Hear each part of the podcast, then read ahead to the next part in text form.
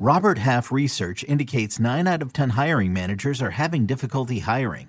If you have open roles, chances are you're feeling this too.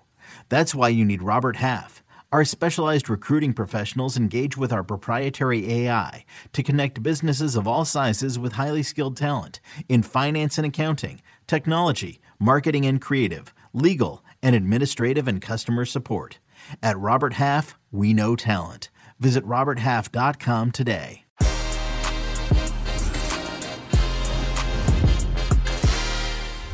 It's Champions League Wednesday preview. Sevilla against Borussia Dortmund. Porto against Juventus. We have Jimmy Conrad and James Benge for your betting tips, analysis, and plenty of banter. Que Golazo Wednesday Champions League preview begins right now. Hey everybody, welcome to Que Golazo. This is our Wednesday Champions League preview. Jimmy Conrad, how are you, buddy? I'm great. Thanks for asking, Luis. It's always good to see James Benge as well. And I'm excited. We got another couple big games to talk about. Absolutely. And without further ado, James Benge, how are you, my friend? I'm great. I'm also I'm excited for Wednesday Champions League because that takes us a day closer to the real Here we go. Here we go. The Hankook is returning. Europa League, it's in sight. I know you lot don't care about it, but I am fired up for Man United, Arsenal, all the big teams. They're playing Europa, man. Um, we care about it. We love it. I love Europa. Absolutely. We're, we're all excited. But hey, today is all about the Champions League. Wednesday's action as Sevilla face Dortmund and, of course, Porto against Juventus. And, of course, we begin uh, with Sevilla Dortmund. But with that, of course, everything with Jimmy has to begin with his betting tips. with this specific game, Jimmy Conrad, talk to me about Sevilla Dortmund. Woo, I'm feeling a little bit of pressure here. Uh, you know, there's always a lot of like, I don't want people to lose their money. So let's just take these as considerations for something you should consider, given what I've seen and then some of the trends that are out there that hopefully Benge and Luis back me up on. All right. So the lines that I really like out of this game, I like Sevilla to win. I'm just going to start there and kind of work backwards. Sevilla have won nine straight games in the league, seven consecutive clean sheets. I find that to be next level. That's their best league form since 2008. What I find interesting, though, about Sevilla is that even though they've won the Europa League, James Benge's favorite competition, six times out of the last 15 years, they've only made it past the round of 16 once in the Champions League in the last 60 years. What is that stat? It's the same goddamn teams, Luis. I mean, I just don't understand. You just you just you're just changing the name. It says Europa. It's crazy. There's like a mental block there. However, I do believe they're going to get past Dortmund, especially at home in this first leg. We'll talk about leg two in a couple weeks with you guys. I, I Sevilla on something fierce. My only concern for Sevilla is that the last time they played against a big man that that has some ability up top in the Champions League, that is, that was Chelsea. Olivier Giroud, dude scored four goals. What's interesting about that game, Sevilla didn't have their starting outside backs that you're used to. Acuna, uh, Jesus Navas, both of those guys are hurt for this game as well. That gives me a little bit of a pause. However, they added Papu Gomez. They're so good going forward. Lucas Ocampos is probably going to be out too. That said, I think Sevilla has enough, more quality, better identity. They know who they are and how they want to play. Dortmund, not so much. So I like Sevilla to win. Both teams to score plus 325. Now, seven consecutive clean sheets is no joke. We should take that into consideration. But Erling Haaland is a special player. Dortmund know that they can just get one away goal that gives them a good chance in the second leg. I think they're going to be really pushing for that. Whether they lose 2 1, 3 1, I'm curious what you guys think. And then I like my other bet to be Erling Haaland to be the first away goal scorer. Very specific on William Hill. The first away goal scorer plus 140. I do think he's going to find a way to hit the back of the net. And uh, thanks for having me. Don't forget to tip your servers on your way out. Great stuff there, Jimmy Conrad. I especially love Sevilla to take this one with both teams to score. E- either way you look at it, it looks like both teams are vulnerable defensively at some point, especially in the Champions League. But hey, let's get James Benge's opinion, especially on the lineup and, and, and what we're thinking in terms of both these squads, James. Yeah, I'm. I'm not worried for Dortmund because I don't know emotionally invested in Dortmund. But if I were emotionally invested in Dortmund, I'd be really worried because uh, just looking at the players they've got out now, no Schmelzer, no Witsel, no Zagadou. Their defense looks really dodgy with Akanji and and Hummels. I think they were quite poor at the weekend, if I remember correctly. Meunier's a doubt, Berkey's a doubt, Hazard's a doubt, Delaney's a doubt. You know, there are a lot of good quality players that are unavailable for Dortmund for this game, and you know, I think I think there's a little bit of fool's gold in in Sevilla's defensive revival. I think if you go back to the game of the weekend, Bono made uh, four or five great saves. I mean, this guy is he's moving in mysterious ways. I'm gonna come up with more uh, U2 puns for Bono because that one did not land. I just got it. It was too early for me, but yeah, I got well done. Well done. I was on mute, Benj. I'm cracking up over here. I was drinking and I didn't want my my big throat drinks to, to come on, but I was laughing. But I mean, I, I'm always more worried about defenses that are performing well because it's just their goalkeeper saving a lot of shots, and Bono has saved a lot of shots of late. So that would be my slight worry. But it's just a real, it's a real solid team. The thing they did great in the group stage was create chances. What they didn't do was create good chances. Well, you can solve that now because you've got Papu Gomez in this squad. Um, I'm surprised we haven't really mentioned him yet. I think for me, he's the, the the best signing that any of the last 16 teams have made. He he gives them that little that spark, that extra something in the final third. That maybe going back to what Jimmy was saying, maybe that's what a team like Sevilla has been lacking. They just haven't quite had that you know that player that that charms something out of nothing that that wins you a tie through his, his sheer impudence his sheer creativity. I'm really excited for sevilla. I, I said i think they're dark horses for a real long run in this tournament as a whole. And i think dortmund the way they are the injuries they have kind of a struggle to see them really stopping really stopping sevilla at all yeah, well, I, I completely agree. I, I love Sevilla. And if you go to CBSSports.com, you can read my interview with Monchi right now. Actually, uh, if you don't know who Monchi is, uh, shame on you. You should. One of the most influential names in, uh, in the European game. He's given us players like Sergio Ramos and Jose Antonio Reyes.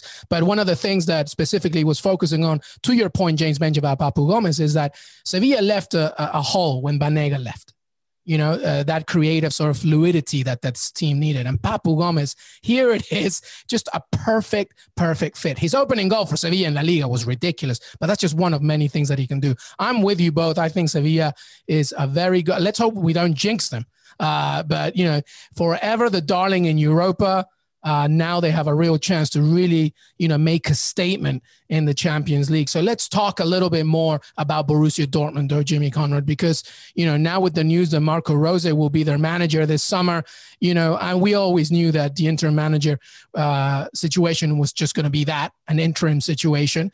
But Borussia has a real statement to me because it looks like obviously they're not going to win the Bundesliga, even the top four is uh, a little bit of a worry for them. How important is this game for them and the tournament of the Champions League itself? Okay, I got three issues or three, maybe three things to discuss here. One is to James's point about all these injuries and specifically to some outside backs for Dortmund. Sevilla are one of the best in the world at creating numerical advantages out wide. They love to whip the ball in. They love to get on the end of crosses. They run with a lot of purpose in the attacking third. And so I think that could be a big issue, especially for those center backs, Hummels and Akanji, who haven't been playing particularly well. So I think that's an issue for Dortmund on a tactical side of things. For for Erling Haaland, let's use him in particular this guy, if if Dortmund don't make the top four, why is he going to stick around? Right? Doesn't he want to play in the Champions League? Won't he maybe push to get out? And why why toil another year when he knows he can make a splash? And why not against Sevilla, a very good team in La Liga, where maybe Real Madrid is a destination in the future? So he's going to want to put on a good performance. I think there's a lot of layers there and something to consider. And then finally, what I find interesting about Marco Rose, who's coming from Borussia Mönchengladbach, he's staying with Mönchengladbach for the rest of the season.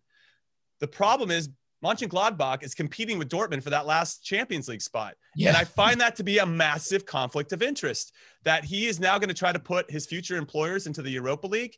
I, I feel like that's almost impossible to separate. And why wouldn't he want to maybe not have Mönchengladbach finish in the top four so that his current and his former or his future employers can get the Champions League spot and he can continue to be in that competition next year as manager. I find that to be very odd. And I don't know as a human being how he's going to handle that on a personal level because that's got to be a little bit difficult. Yeah, that is such a good point. Like, I know that the Germans do it differently because they're always planning ahead, ahead, but that's very, very true. Just the conflict of interest with both these sides is kind of outstanding. What do you make of it, James Benge? Marco Rose to Borussia, uh, the conflict that Jimmy was talking about, and Dortmund's uh, ultimate goal in the Champions League? Because to be honest, Bayern Munich has the, the Bundesliga already wrapped up. It's just about trying to see if they can even make the top four and go further in the Champions League.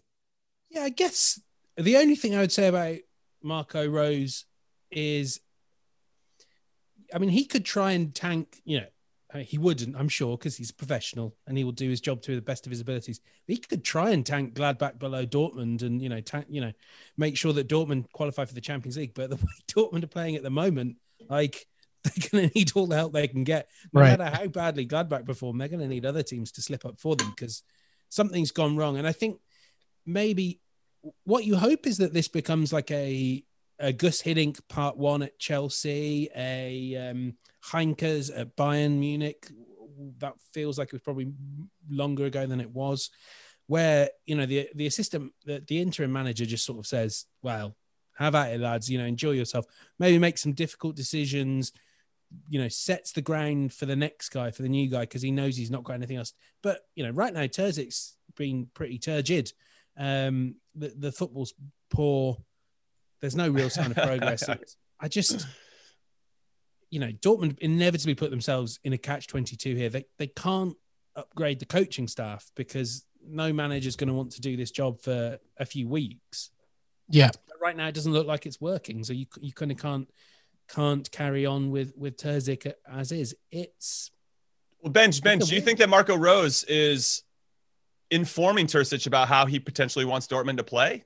I mean, that would be something I would, as a manager that's about to come in, you're starting to look at the team a little bit different in Dortmund. And is Terzic even going to reach out? I don't know. I don't know how that works. I don't know how the German culture works with regard to what's acceptable and what what isn't within the situation. So, but it's so different to a player, isn't it? Like you know, we know Upamecano is going to Bayern, but well, you know, he's one cog in an RB Leipzig team, and you know, he'll be one cog in Bayern. It doesn't, you know, he can't influence results that much.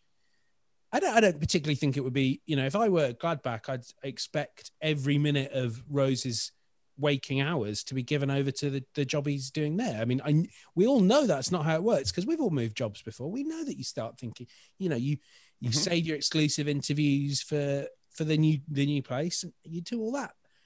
I think it's natural that Rose will start thinking about it and that Dortmund will start thinking about it. And then therefore, I think it's natural they take their eye off the ball and you know, they struggle in the Bundesliga, maybe the Champions League, because it's so foundational, because it's a chance for these young players to prove their worth on the biggest stage.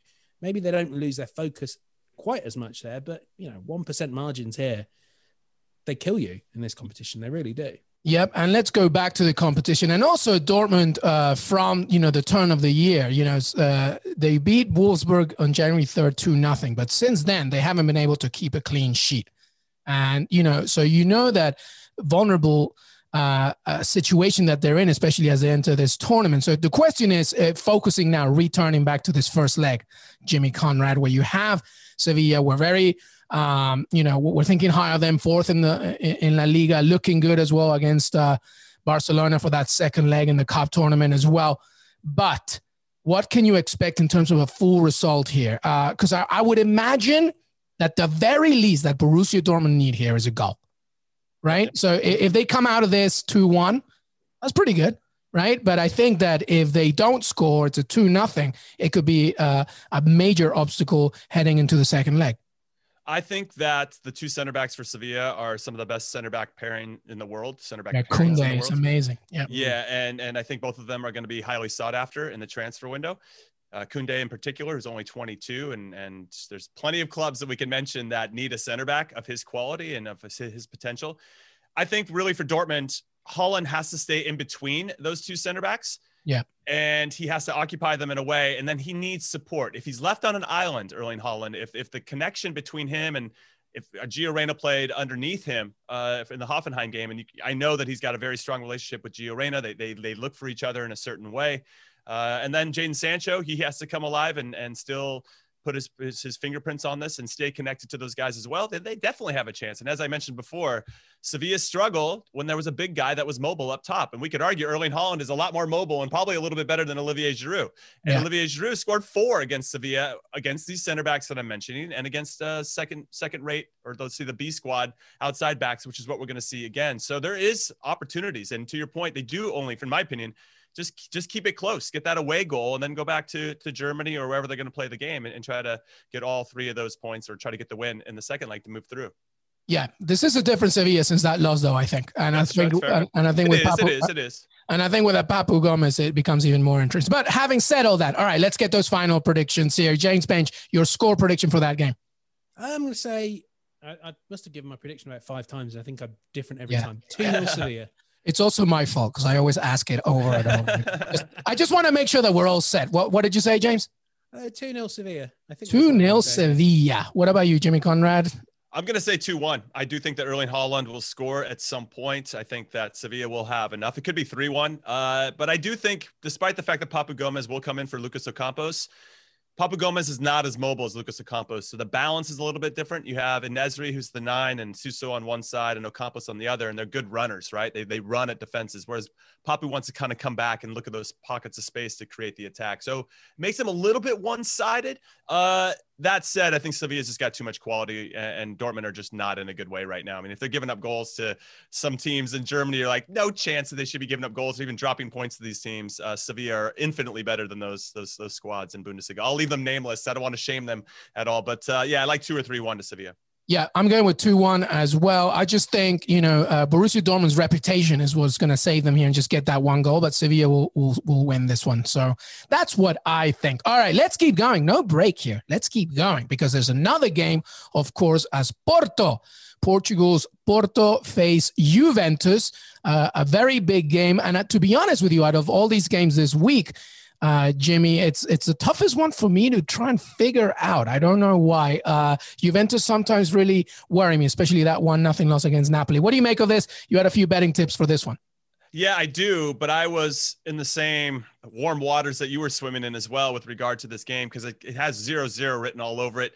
Porto are the only team to not concede at home in the Champions League uh, this season, which mm. I think is a, is a telling stat.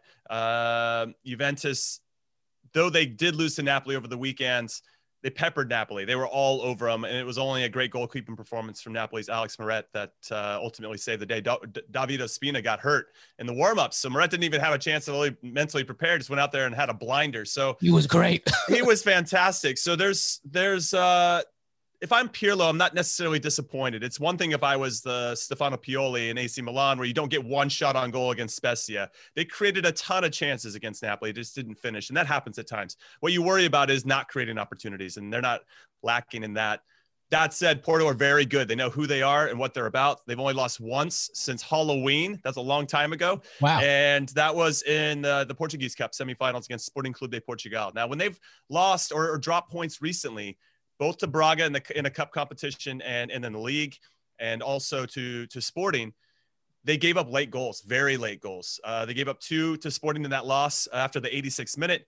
Uh, they gave up late goals to Braga, two late goals, and another one to draw 2 2 in both games. So there's something about them closing it out when you're playing against a team like Juve with the greatest of all time in this competition, Cristiano Ronaldo there, who scored uh, in his last 13 knockout round games, he scored 13 goals. That said, Cristiano Ronaldo's played Porto six times in his life, has only won once, and has only scored one time out of those six games. So I don't know. Maybe maybe Porto's just his team where he can't have a lot of success, or just I don't know. Maybe there's something there. He's a sporting kid, so maybe there's a little bit of a mental hangup from being a youngster going up against him. My issue here, and then I'll give you guys my lines, is that Porto are going to be out without their two starters on the left side. Sanusi, who uh, the Nigerian left back, excellent this season, 23 year old, very, very good. I don't expect him to be at Porto for too long. And then Otavio, the Brazilian, excellent, especially in the Champions League, those two, really good combination. And I feel like Porto going to have to do something that Liverpool have been doing, what Barcelona have to do, which is they now have to put guys in positions that maybe aren't their best spots. And then everybody's got to move around to kind of accommodate these big losses. And I bring this up because Juan Cuadrado, who bombs forward on the right for, for Juve, leads the Champions League this season in assists. He's been doing a great job, Dani Alves esque, of getting forward, finding himself in good spots, and whipping in a, a kind of a deeper cross that allows Morata and, and CR7 to get on the end of these things. And I think that's where they could really do some damage. But I fear because there's so going to be so much emphasis, they don't want to give up an away goal, right? There's going to be such an emphasis on not creating or allowing any space for Juve. I just think that they're going to be really difficult to break down. So my first bet is under 0.5 goals in the first half plus 155. I can really see a 0 0 in the first half as Porto just sit back and clamp things down and not give anything away. The last thing they want to do is give an away goal in the first 45 minutes of a two legged affair. So I think they're going to be really smart in, in there. And then at halftime, I think we could see some adjustments and then maybe a late goal for CR7. I still, I, I want to hear from you guys first before I where I go, but I kind of like the draw plus 215. Yeah. Uh, I, I, like the draw. I think there's something there, zero zero or one one. Uh, but if you like Juve to win exactly 1-0, which I could see, if any result that I could see, it could be that plus 550 is not a bad shout. So that's what I got. Take it or leave it.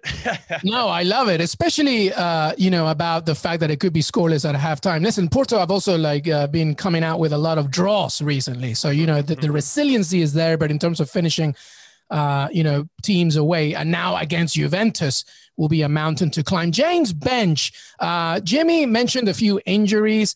I'm specifically looking at Juventus here because I'm not sure mm. about Paulo Dybala's fitness, even Juan Cuadrado, to be quite honest. What's the latest with them, and what do you make of Juventus as they uh, face Porto? And to Jimmy's point, Ronaldo really not doing that great against the Portuguese giant.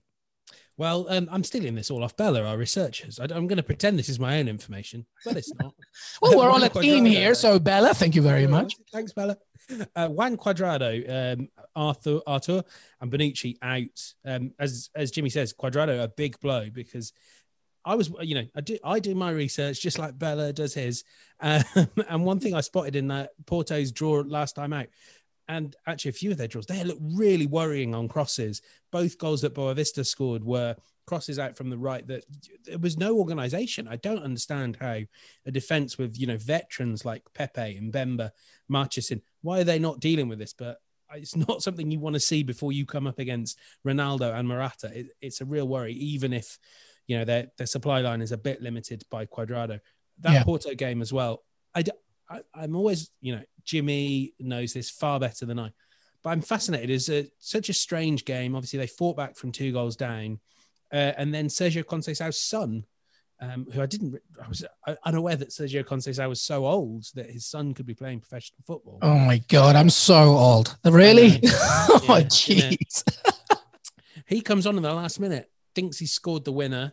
VAR comes back and rules it out, and I think it's been tough for Porto. If you're a team like Porto, you're not used to dropping points consistently week in, week out. How much of a blow, you know, that that sort of emotional release of getting the winner right before you play Juventus and then it being ripped away from you, how much that carries, I've got no idea. I'm sure Jimmy knows better than, than myself. But, you know, I'm worried about how Porto deal with crosses because you're playing against the best penalty box player we've ever seen. Yeah. And I, you know, I, I think it will be tight. It's not the game I'm really looking forward to. I'm quite pleased I'll be watching Sevilla Dortmund instead. I think it may be the one that's decided by the odd goal. And then look, if you're picking a team that's going to win by the odd goal, you always pick the one with Ronaldo in, don't you? Yep, yep. Uh, you know, the thing is though, uh, Jimmy, to James Benge's point about you know Porto dealing with crosses. Well, what about the other way around? Uh, you know, uh, attack from the wider. I mean, I'm I agree. Sevilla Dortmund is obviously for the neutral a little bit more interesting, but it's always great to see Tecatito Corona in the Champions League. And, you know, Moussa Marega is a force. I, am wondering if this uh, sort of vulnerable, if there, if that's what you can call them, Juventus defensive line can deal with him. Is there any hope here? I, I, I just I keep thinking about that stalemate, scoreless first half, and then going all off in the second. I'm wondering if uh, if uh, if Porto's to get anything out of this game, where is it going to come from? Probably a penalty, to be honest with you. Sergio Oliveira seems to have a penalty every single game. I mean, they're almost like the Manchester United of Portugal. They seem to always just pull out penalties uh, out of thin air. But that that being said, I think the the the, the background or the context for, for getting a lot of penalties is that you have players like Moussa Marega who are in the box, who are actually driving at defenses, that are actually trying to make something happen. And and even though they drew 2-2 this past week with with Boavista, uh, they still had enough there, and, and and Oliveira did score a penalty. I think we can find it. Bonucci and Chiellini, not not the quickest of foot, never have been, but but are slowing down now with age catching up to them a bit. And I think they could have a bit of an issue with these these two players, uh, Taremi up top as well, pairing with Maregas. Looks like what's going to happen. Corona obviously coming off the wing and coming inside and trying to find where the space is to make stuff happen. Porto do have a chance, but I just think in this first leg they're going to be a little bit more conservative and really kind of pick their spots to see how Juve's set up. Just so much experience with Juve. They've got a lot of clean sheets here recently. They've, they've been kind of locked in on that side of the ball, despite the fact they gave up that one, which was a, a penalty to Napoli, which wasn't in the run of play. So I kind of like Juve right now. You know, ever since they got kind of tagged, uh, was it by Inter Milan? And, um, you know, playing too high of a line. I think they found that nice sweet spot.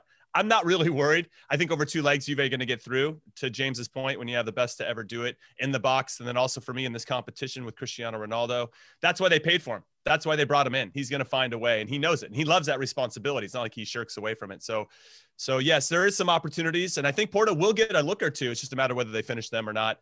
And then if they get a penalty, we'll see if Sergio Oliveira can step up and score it again. Yeah, and let's not forget, by the way, whenever we doubt Juventus, especially in the continent, uh, they they prove us wrong. We thought that maybe Dynamo Kiev was going to get something out of them, uh, you know, at home, but Juventus took care of business there. And the final reminder that Porto have never beaten Juventus in five previous encounters in European competition. You know, that's all you need to know. All right, final score prediction then, James Benge. I see. I don't, just briefly, I don't quite buy that this Juventus team is still a force in Europe. If you go back to, uh, you know, over the last few years since they made the final, the only teams I think they've won two knockout ties. One of them was against Tottenham, so I discount that. Um, I'm not sure they're that good. However, I'll give them a, a one 0 for this game. One 0 uh, All right, Jimmy Conrad. I'm going to say zero zero. That sounds so boring, but uh, that's what Porto's very good at, especially in this competition. I mean, the fact that they haven't given up a goal yet in the Champions League at home speaks a lot to how they're going to set up. And I, I, am a big fan of their manager, Sergio Conceição. I, I think that he's going to have something up his sleeve. Plus, they have Pepe in the back, and that guy definitely dabbles in the dark arts of defending. And I think he's going to figure out a way to make sure that CR7, his former teammate at Real Madrid, will not score in this one. And then Juve will go back and win it in the second leg. But for the first leg, I think there's still a chance for Porto. God, I forgot about Pepe. Yeah, that's gonna be so good. That's right. Uh, well, listen, I had three-one Juventus in this one, but uh, now that I've heard both of you, I think all of those goals will come in the second half. Uh, but we'll see what happens. And that's it. That's our Wednesday preview. Before we leave, of course, final thoughts uh, ahead of Wednesday and anything else in the Champions League. Uh, let's begin with you, Jimmy Conrad. Anything to add here? Yeah, I'm really excited to see how Papu Gomez plays in this game. You know, as you guys know, I think he's uh, cute as a button. That number 10 that is going to replace another cute as a button midfielder in Ever Banega. He was named into the Champions League team of the season last year with Atalanta. So I suspect he's going to have a big one and want to prove why he's still one of the best players and best playmaking players uh, in the world. Yeah, we love some Papu Gomez over here. James Benge, uh, anything to add as we say goodbye? Um, just that the, the, the eventual Champions League winners will also be playing on Wednesday. Um, one to catch up on after the game, Man City against Everton. This feels like a game where City might actually drop some points for the first time in a while because they don't like um, don't like playing Everton at all. So one to catch up on after Sevilla Dortmund. Wait, wait, wait! This sure. is the Everton that just lost the Fulham. You talk? Are we talking about the same Everton? Yeah, exactly. That's exactly what Everton will do. All right, that's fair. That's fair. That's fair. Go. That is a very good point. After the Champions League action, we also have a Premier League game, uh, a catch-up game as Man City uh, face Everton, as James Benge said. Uh, and I agree. I think Man City is going to take the Champions League as well, but we'll see what happens against Everton. It doesn't matter if they draw points against Everton; they still got the Premier League title, I think. But anyway, that's it. James Benge, thank you so much, bud. My pleasure. Jimmy Conrad, always a pleasure. Always a pleasure. Take it easy, everybody. Hey, everybody. I want to thank Jimmy Conrad and James Benge for joining me today. Don't forget to listen to us on Apple Podcasts and please leave a rating and review. It really helps us to grow the show. We're on Spotify, we're on Stitcher, we're on YouTube, youtube.com forward slash QueGolazo. We're on Twitter, QueGolazo Pod. We are here to preview and recap Champions League action. We're also here for the Europa League weekend preview. You, you can't get rid of us, everybody. So please stay with us and keep keep enjoying these games. See you next time.